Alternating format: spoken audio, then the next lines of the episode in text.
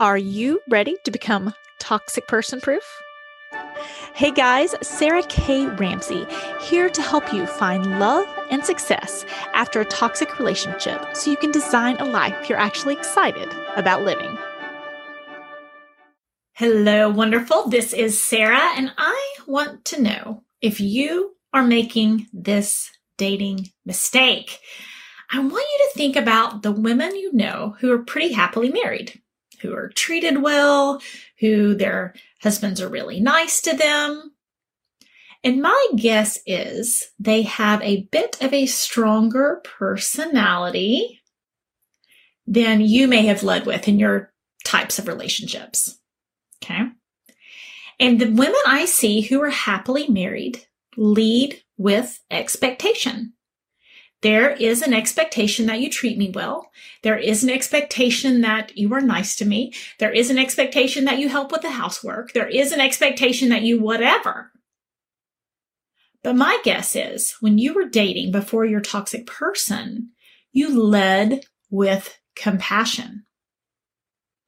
Well, if I'm really nice to them, then they'll be nice back well, if I'm really nice and don't have any expectations, then they'll recognize I don't have any expectations. And then eventually they'll give me permission to have expectations.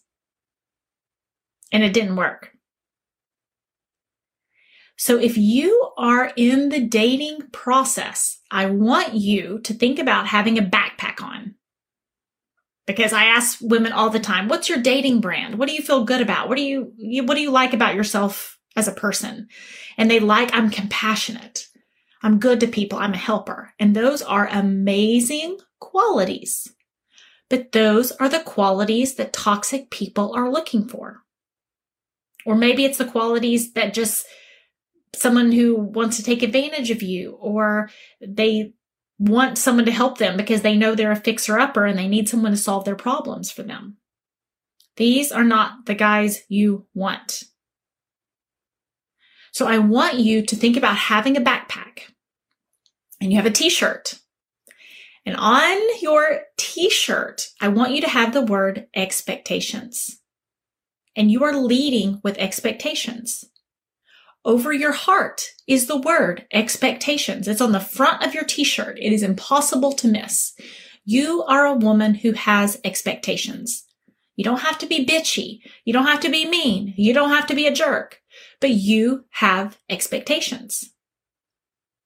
And then I want you to have a backpack on. Okay. And in your backpack, you're going to have the word compassion. You still are a compassionate person. You still carry that piece of you with you, but you're not leading with compassion because you're not going to get taken advantage of again. You're not leading with compassion because you know that toxic people are looking for people who are, oh, I just want to see the good in them. I'm just going to be forgiving. I'm just going to this. You still carry it with you. That's still who you are. But you choose when to bring out the compassion out of the backpack. It's definitely not before the first date. It's probably not before the third, fourth, fifth, sixth date. It comes later when you know who the person is. It comes later when you have some data to make a decision from. You're leading with expectation and you've got compassion in the backpack.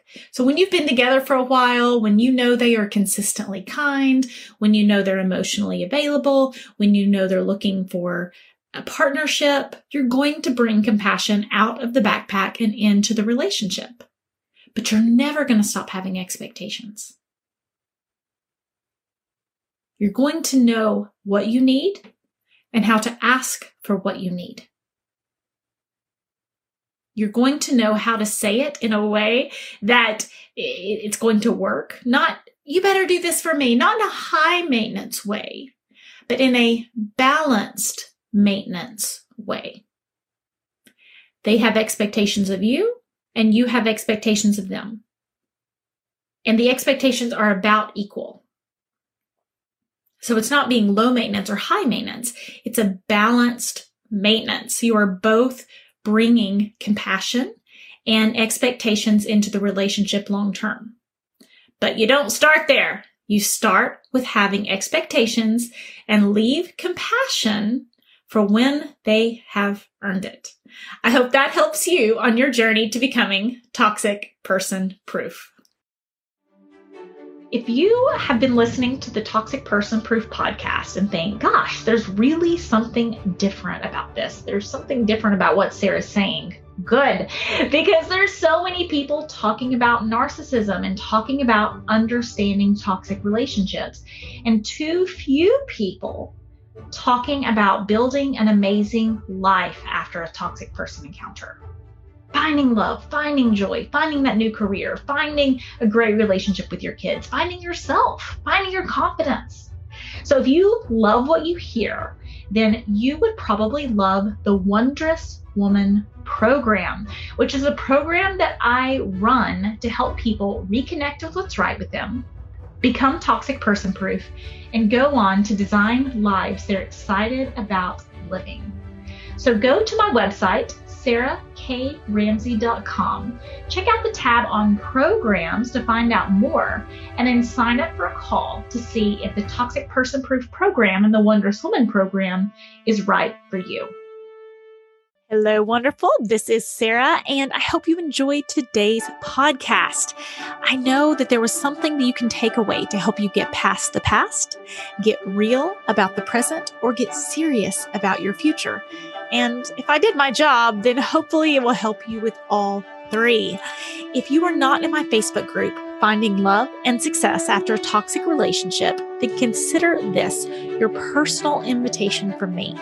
I'm there live, there's tons of support, and most importantly, tons more information to help you on your journey to become toxic person proof.